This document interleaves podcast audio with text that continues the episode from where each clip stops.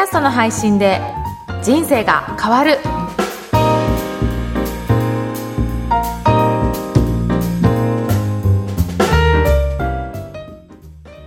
今回の配信は町田フラワーコミュ花菜さんの提供でお送りさせていただきます。こんにちは、小ラボの岡田です。こんにちは、上田です。岡田さんよろしくお願いします。よろしくお願いします。今日はどんなテーマですか？はい。今日はですね、人脈を広げるポッドキャストということで、はい。ポッドキャストのまた新たな活用方法について、えーご案内したいと思います。はい、お願いします。はい。あのー前回は、あのーどちらかというと、そのお客さんに、えーフォローアップするようなやり方もありますよというご紹介させていただいたんですけど、今回はまた違った活用の方法で、私自身のもう一つ番組ある経営者の志うん。あると思うんですが、これ実はですね、番組持っていろいろやっていくうちに思ったんですけど、いろんな人にお会いして人脈を広げるには、すごくいいツールになったなというふうに感じてるんですね。うん。で、この番組は、えー経営者のその事業に対する思いや、まあどういった、あのー創業の経緯だったりとか、これからどうしたいかっていう、そういった志をちょっとお聞かせくださいっていうことで、まあそういった志のある方経営者の方ご紹介くださいとかっていうふうに、いろいろなところでお話ししてると、結構いろんな方をご紹介していただいて、まさに本当に志のある経営者の方にいっぱいお会いする機会ができたなと思ってます。で、今のこの収録時点では、うんえー195人の方にインタビューさせていただいて、はい。はい。本当に大勢の経営者の方にお会いできてるなと思います。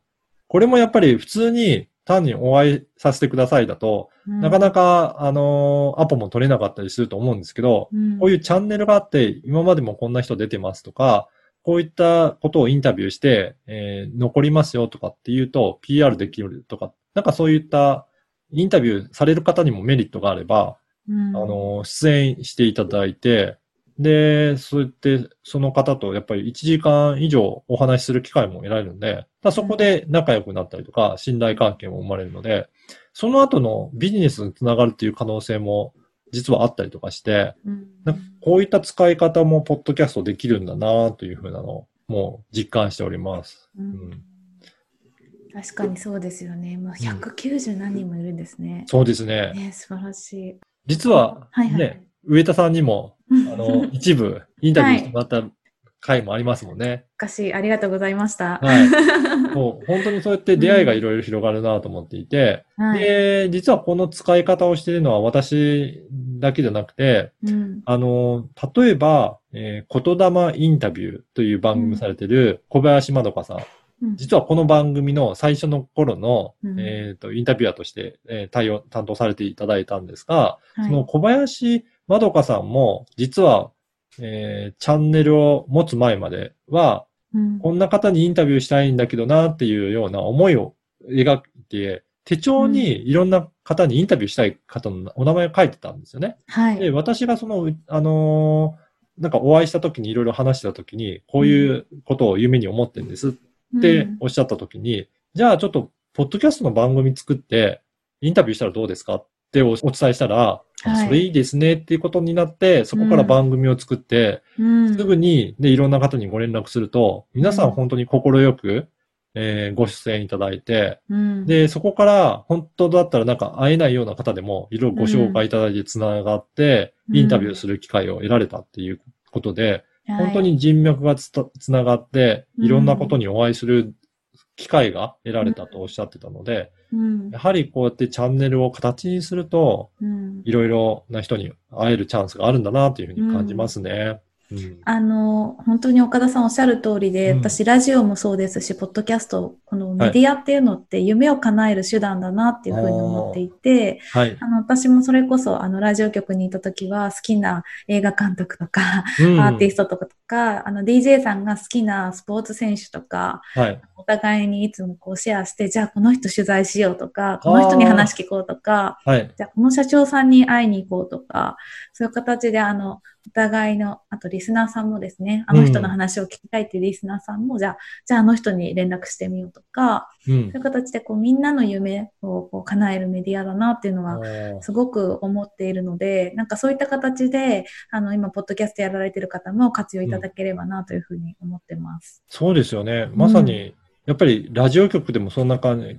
そこに出演できるとなれば、結構皆さん、あの、応じていただくこともありますよね。そうですね。あの、例えば、あの、何かこう本を出したとか映画を作ったとか、そういうタイミングがあ合うと、はい。あの、すごく出てくださりやすいそうですよね。ありますね。はやっぱりい。PR する場にもなるので、はいそういった、あの、PR したいものがある方は特にそう出演していただきやすいですよね。そうですね。はい。ただ何もなくても、あの、例えば元うん F1 レーサーの佐藤拓磨さんがお海外から出てくださったとか、あるので、はい、あの、ねいろんなタイミングが重なって、そういうこともあるなと思います。だから、実は、そんな、あのー遠慮せず、オうんファーしてみるっていうのも手かもしれないですね。こんな番組あるので、はい。よかったら出ていただけませんかっていうと、まあ、向こうもタイミングさえ合えば、うん。ちょっと先方の、あの、まあ、そのぐらいだったら負担にならないので、うん。協力しますよっていう。それもやっぱりこういうチャンネルという形があるからこそ、うん。できるのかなと思っていて、うん。何もないとこで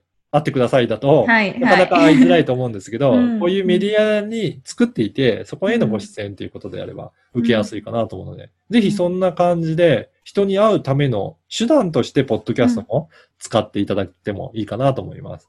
はい、わかりました。それでは、今日はですね、人脈を広げるポッドキャストについてご紹介いたしました。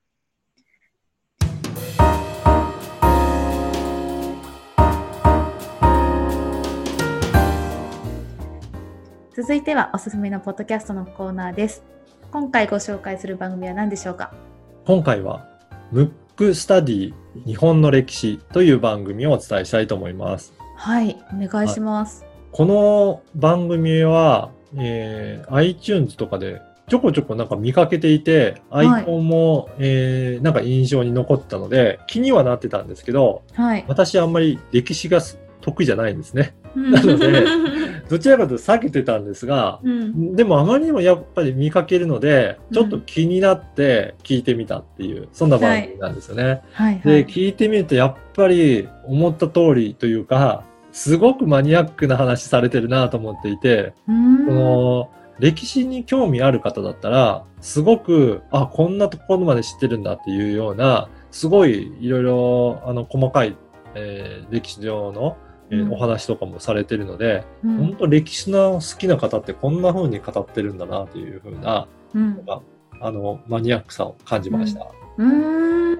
うん。じゃあこう一般的に歴史知りたいっていうよりも好きが前提で深掘りしたいとか、はい。あの詳しい人の話を聞きたい人の方があってことですいや、合ってますね。あのー本当に、うん。あのー著名な方っていうよりは、うんなんでこんな方の話出てくるんだろうっていうようなぐらいの方のお話してるので、すごく歴史についてもっと語り合いたいっていう方が聞くと、すごくうん。面白いのかなと思いました。うんうん。で、うん、実はですね、はい。うち、あのー子供が、今小学校5年生の娘がいるんですけど、はい。あのー大河ドラマとかにすごく興味を持って、はい。今の NHK の大河ドラマとかも見始めたりとか、うん。あと最近は、その、NHK のオンデマンドとかで、うん。あのー過去の番組も見れたりするんですけど、うん。そんなところで歴史を、あの、いろいろ勉強したりとか、歴史の、あとは小説みたいなのも買って読んだりして、なんか私にはないようなと思って、うん。やっぱりその時代時代ね、あの、はい。うちの娘は戦国時代とかよくえー。興味を持っていろいろな話をはい見てるんですけど、やっぱりなんかそういうふうに歴史上好きな人ってそういうふうにどんどんどんどん深掘りしていって、うん。なんかいろいろ調べたくなるんだなっていうのは感じましたね。だからまさにそういった、あの、はい。い、ろいろ深掘りして、詳しいことを語り合いたいっていう人にはおすすめの番組かなと思います。うんうんなんか娘さんもちろんあの歴史っていうところでは岡田さんと違いますけど、はいそのなんか深掘りするとか探求するっていうところがちょっと似てるんじゃないですか？ああ、まさにそっちの方向では ね、似てるかもしれないですね。うん。ちょっと楽しみですね。娘さんの話になっちゃった。いえいえいえ。はい。はい。それでは今日は、えームックスタディ日本の歴史についてご紹介いたしました。この番組のご感想、ご質問はツイッターでも受け付けています。ハッシュタグ、ポッドキャスト人生でツイートをお願いいたします。それでは岡田さんありがとうございました。ありがとうございました。